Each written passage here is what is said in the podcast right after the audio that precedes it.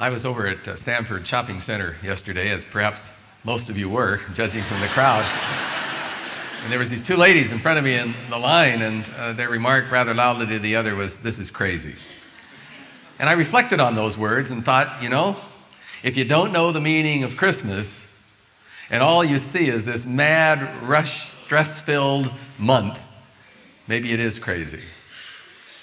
So our purpose today for you who the Lord brought to be with us, is to try to explain why it isn't crazy, what Christmas is all about. I want to highlight one thing for those of us who come here seeking. We're going to be giving our authority from one source, the Bible. We're dealing with a subject today that I'm going to tell you it's been abused over and over again. I, I, even hesitate to talk about it, but we have to talk about it in order to understand Christmas. And I would have you view it this way we're looking at the Bible. We have to ask is the Bible true? Not so much does this doctrine move me, is it relevant, but is it true? And if it's true, what am I going to do about it? So, in that context, would you bow with me in prayer? We'll ask God's blessing on what we're about. Lord, thank you for calling us together at Christmas time. It's good to have your house full, to be crammed in here with people eager, expectant, or searching we pray you'll bless this time together. That no matter what we expected when we came in here, may we be surprised by having met the risen, living Savior, Jesus. We pray in His name. Amen. Concern about Y2K and the new millennium has created a kind of hysteria as we've watched it uh, throughout the country. People uh, building uh, caches of food and water and guns and all of these things, expecting some cataclysmic, uh, cataclysmic moment in history to occur at midnight, December 31st. In the midst of all the hysteria, I, I calculate there's one very healthy reaction from a Christian standpoint. You know, there's been a renewed interest in our subject this morning, namely in the biblical teaching about the historical return of Jesus. And this isn't just among Christians, it's very much among the secular world. A best selling book entitled Left Behind deals with this, what we call the second coming of Christ, a time when Christians, dead and alive, will be caught up together with Jesus into heaven. And the left behind part refers to those left in the world when the restraining force of the church is removed. And that, if you really forecast, that could be rather a, um, an astounding happening to have the forces of good removed from the world. But I need to tell you, even as we begin, from boyhood, I've been very sensitive to how this event has been abused by mainly the church. Uh, one very noted uh, media preacher was on CNN the other day saying that he believes on December 31st there's going to be a huge, um, uh, uh, well, you might call it destruction of our computer system. It's going to fall. And then there's going to be worldwide chaos, God's judgment on sin. And then Jesus is going to come. That's only one example of somebody doing what the Bible says not to do, and that's to set dates. One way we abuse this subject. Listen to what the Bible says. But as to the times and the season, you have no need to have anything written to you, for you yourselves know well the day of the Lord will come like a thief in the night. In other words, we don't know. And when people say there's peace and security, then sudden destruction will come upon them as travail upon a woman with child, but you are not in the darkness for that day to surprise you like a thief for you are all children of light and children of the day. Well, happily, you know, in spite of the abuse, a recent Gallup poll reveals a significant number of Americans believe in the second coming of Jesus, even in the secular world, which I find rather strange. CNN featured a roundtable of various theologians recently who discussed this event. Why we're doing it today in this church family is, is twofold. First of all, I, I want us to know what the Bible says so we don't fall victim to hysteria, distortions, or myth, and they're abundant. But you know, even more importantly, I'd like us to know why we're celebrating this event so we won't just say it's crazy. I want us to realize we're not just looking back to a cute little picture of the baby in the manger. We're really here to look forward. Christmas is about looking ahead, not back, about this babe that became a teacher, God in the flesh, a crucified Savior, a resurrected Lord who's coming back again to save the world. That's not science fiction. It's the greatest fact in history, and we're going to kind of look into it today in a hope that that will enrich and bless your Christmas because I believe whatever brought you here today, that was God's providence, and He wanted to have you hear what He said in His Word. First, the Bible teaches that Jesus is coming again in a dramatic historical event. Christ's return to earth to establish his kingdom, to bring judgment against sin, is one of the most central beliefs of the Christian. It's almost on every page of the New Testament, and yet strangely, strangely neglected in most churches. I seldom preach on it. The Bible describes this event as follows The Lord himself will come down from heaven with a mighty shout, with a soul stirring cry of the archangel, and the great trumpet call of God, and the believers who are dead will be the first to rise to meet the Lord.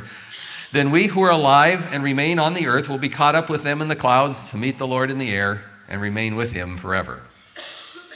You know, on one side, we could add the word crazy uh, to what the lady said in the shopping center about such a picture. To thinking people, this sounds almost beyond science fiction unless it's from God and it's true. And, and that's what we really struggle with when we read about this. Is the, not, not, not is it relevant, but is it true? Does the Bible really contain the Word of God? Is it true? Jesus said, When the Son of Man will come in his glory, and all the angels with him, then he will sit upon the throne of his glory, and before him will be gathered all nations. So he said, Don't let your hearts be troubled. And then he puts it in sort of in a personal way. I go to prepare a place for you, and I'll come back, and I'll take you to be with me that you also may be where I am. That's Jesus speaking. As the church developed, Paul later describes the event this way Lo, I tell you a mystery. We shall not all sleep. We shall be changed in a moment, in the twinkling of an eye, at the last trumpet. For the trumpet will sound, the dead will be raised imperishable, and we shall be changed. And so goes the record of this event throughout the Bible. Now, interestingly, if you listen, the Bible refers to it as a mystery. A mystery in the Bible is not a secret for which we're still seeking an answer. A mystery is a divine secret that's been revealed, but to those who have made this leap of faith to trust Jesus as Savior. If we know Jesus, then when we think about His return, that doesn't seem so strange. But since the beginning, and all of us have been there perhaps somewhere on our journey, there have been those who have rejected, ignored, or scoffed at this hope, at this about this future event. In fact, you know, many Christian leaders today are saying this event is no longer relevant to the modern mind. You won't hear about it, they don't teach about it, it's just a dead doctrine. And yet, again, the issue confronting us is not whether or not it's relevant, but is Christ's return true? And if it is, it has huge implications for us. If it isn't, Christmas and almost everything else about Christianity has no meaning at all. We're nothing more than just a group of people who have a moral teaching with no meaning behind it, no power to follow it. A second truth the expectation of our Lord's return should provide comfort and encouragement to believers. The Bible says, For the Lord himself will come down from heaven, so comfort and encourage each other with this news. When I was um, a young kid and I was raised in a rather conservative church, uh, they preached about this often. And I can tell you, every time a preacher talked about Jesus coming and talked about heaven, it scared me to death. First of all, I was young. In order to get to heaven, you had to die, and I didn't want to do that. And secondly, um, it just didn't fit. It was every time I heard, it made me sweat, scared me, and that shouldn't happen in church. But I'll tell you even one more amazing story. And this is, some of you have heard this, but it's absolutely true. I was eight years old. I was at this little church down in Hollywood. I even remember the name of the preacher. You don't, most of us don't remember a sermon by Wednesday, but I remember this one. and he's dead now, so I can tell you. His name was Dr. Fagan. And he was saying, and he was looking right at me. It was a small church. I think he was. But he was saying, you know, if you kids aren't Christians and your mom and dad are, Jesus could come in the middle of the night and you'd wake up and they would be gone and the house would be empty and you would be left behind. And then he gave an invitation to become a Christian. you know who was first down that aisle? I, I, I, swear that was absolutely true. And from that point on, I've been scared to death about this doctrine. I'm scared about preaching it to you today if it's abused. But you know, The future plans of Jesus for us, his followers, are not a scare tactic. I wouldn't want to frighten one person into the kingdom of Jesus, neither would he. Knowing that our Lord is coming back is like knowing the last chapter of a very exciting novel. And you have all these scenarios going on where you can't really believe that the good guys are going to win. But you know the last chapter. So you don't sweat too it seems to be there, there seems to be no way. And the whole issue of our Christian hope is to know, in spite of all the media coverage, with all the gloomy forecasts about what could happen in the world, we know the last chapter. And that is that Jesus, the resurrected Savior, the forces of good and love and life are going to win the battle. What does that mean for you? Well, we hear about nuclear and chemical warfare, pollution, overpopulation, violence, terrorism, injustice, immorality. We worry about our kids. We worry about death. We, in fact, we see the implications of life. I'm realizing my body isn't as beautiful as it used to be. Good friends get sick, children die. Some of you are grief filled as we approach Christmas because someone you love very much isn't here this year, and on and on it goes. This life, as good as it is in Silicon Valley, you know it, it really isn't good enough.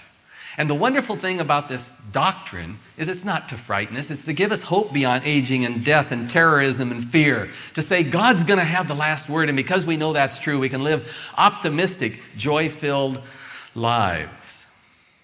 And you know, for those who either don't know about or have rejected the hope. Maybe it explains why so many escape into all kinds of addictions and distractions, and we make more money and we build bigger houses and we go on bigger vacations and we keep doing, doing, and having and having, and it still isn't enough.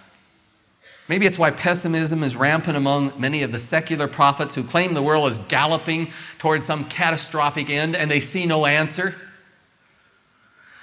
And maybe it's why so many live in this life as if this is all there is. So if heaven's going to happen, it has to happen now in three score years and ten.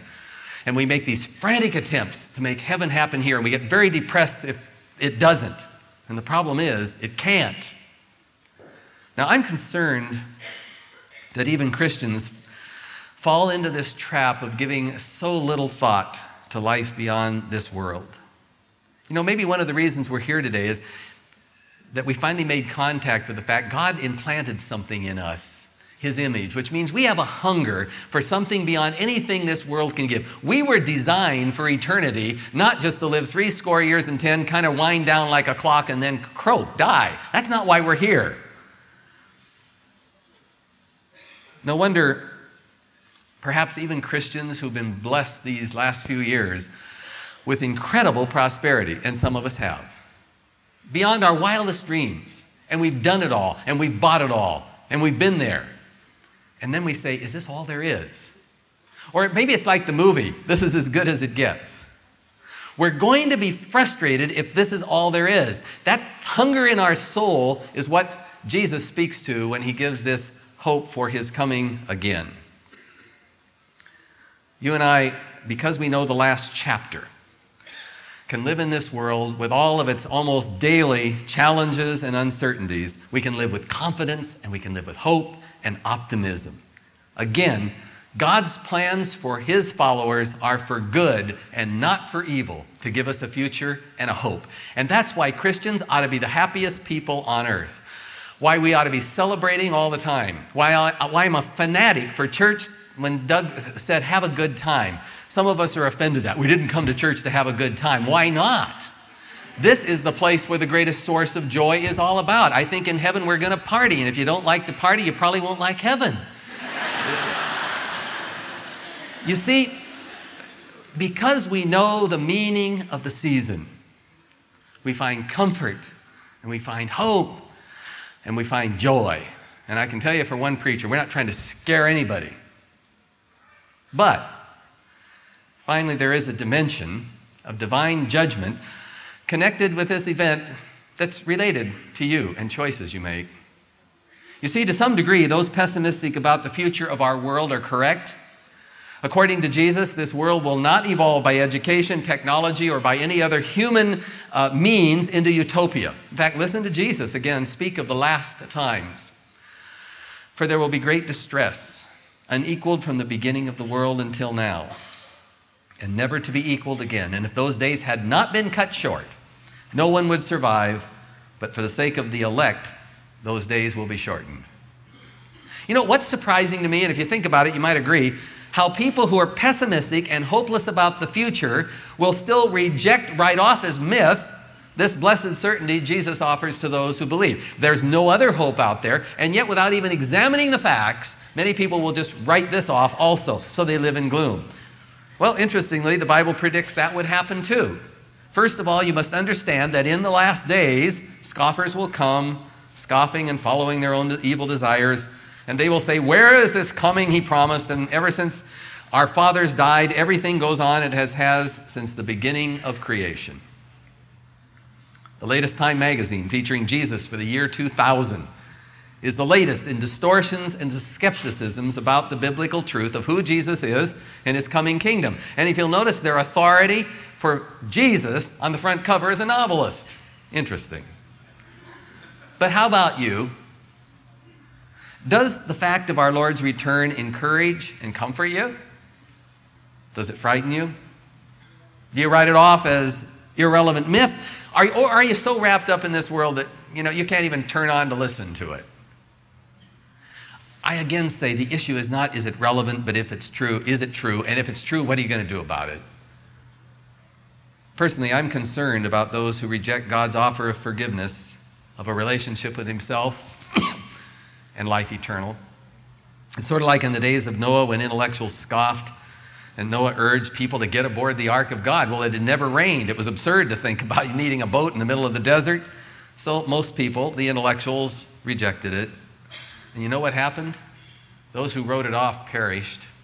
Not because God killed them, they just rejected the ark, the source of their salvation. And that's why the Bible says, now is the acceptable time.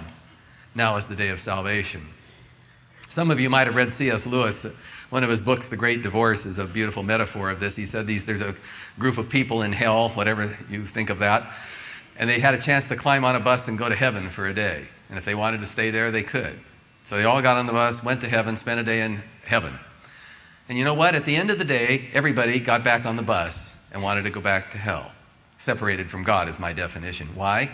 Because for the same reasons they rejected it in this life, they rejected it in the next. I need to tell you in every Seekers and Joiners class, there are those who say, How can a loving God reject or condemn anybody? And I want to correct that. A loving God in John 3:16 said, "For God so loved the world that he gave his only begotten son that whoever believes in him should not perish but have everlasting life." God does not reject anybody. Nobody's excluded. Nobody has a track record so bad that Jesus can't forgive. You know the only people who will ever be separated from God are those who choose to climb back on the bus and go back to where we are. We will be separated from God because that's where we want to be, and we'd be miserable in heaven and we'd be miserable with those who follow Jesus. It's us, it's not God. God's heart is broken like any parent over any child who wanders away and won't come home. And you just need to know that.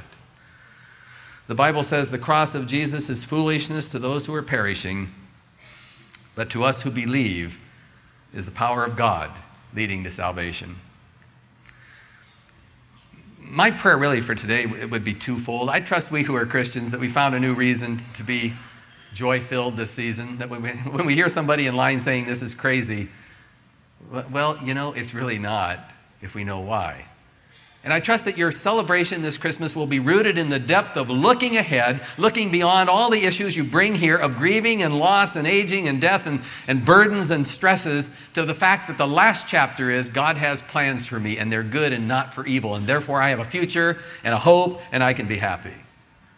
And then I would hope for those of us who come seeking today, you know, this place is wide open for those who want to struggle with doubt, ask big questions. But you know, my greatest desire is that somehow, by God's grace, if you've never taken that step of faith to examine the facts and then to ask, what am I going to do about them, that today might be the day when you reach out and say, I realize I need Jesus. I'm going to take that leap of faith. The sad thing, you know, every year I give the invitation to get on the ark. And every year, when someone says no, something changes in our heart. A hardening takes place. And a person can reach a point where it doesn't even get to you anymore the fact that you don't know Jesus. And I would hope that this year might be the time when you step, step from light, from darkness to light, from hopelessness to hope, and come aboard with us who know Jesus Christ. You know, as I look back on my life, even though that preacher was probably out of whack at eight years old, scaring a little eight year old to death, somewhere along the line I did find Jesus.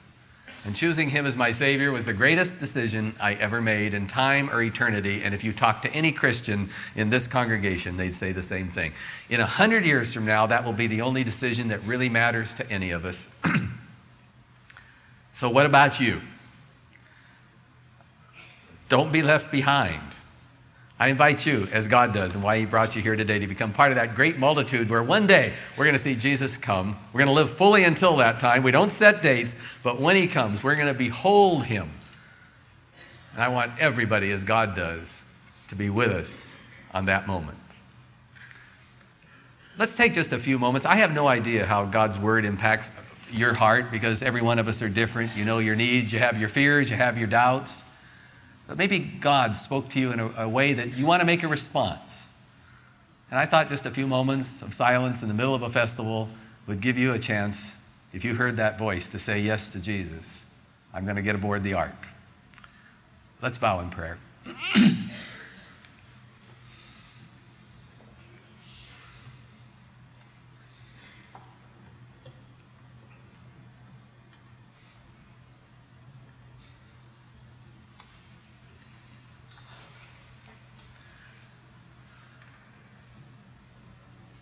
Lord Jesus, thank you. You didn't call us today as a herd of people. You called us here one by one. You know us by name. You've been knocking at our door through the years. You love us as a child is loved by a parent. That you're head over heels in love with us. I pray, therefore, that those of us who felt you knock on the heart's door will open it and invite you in. We're looking forward so richly, O Lord Jesus when our faith becomes sight on that day when we will behold you in all your glory. Amen.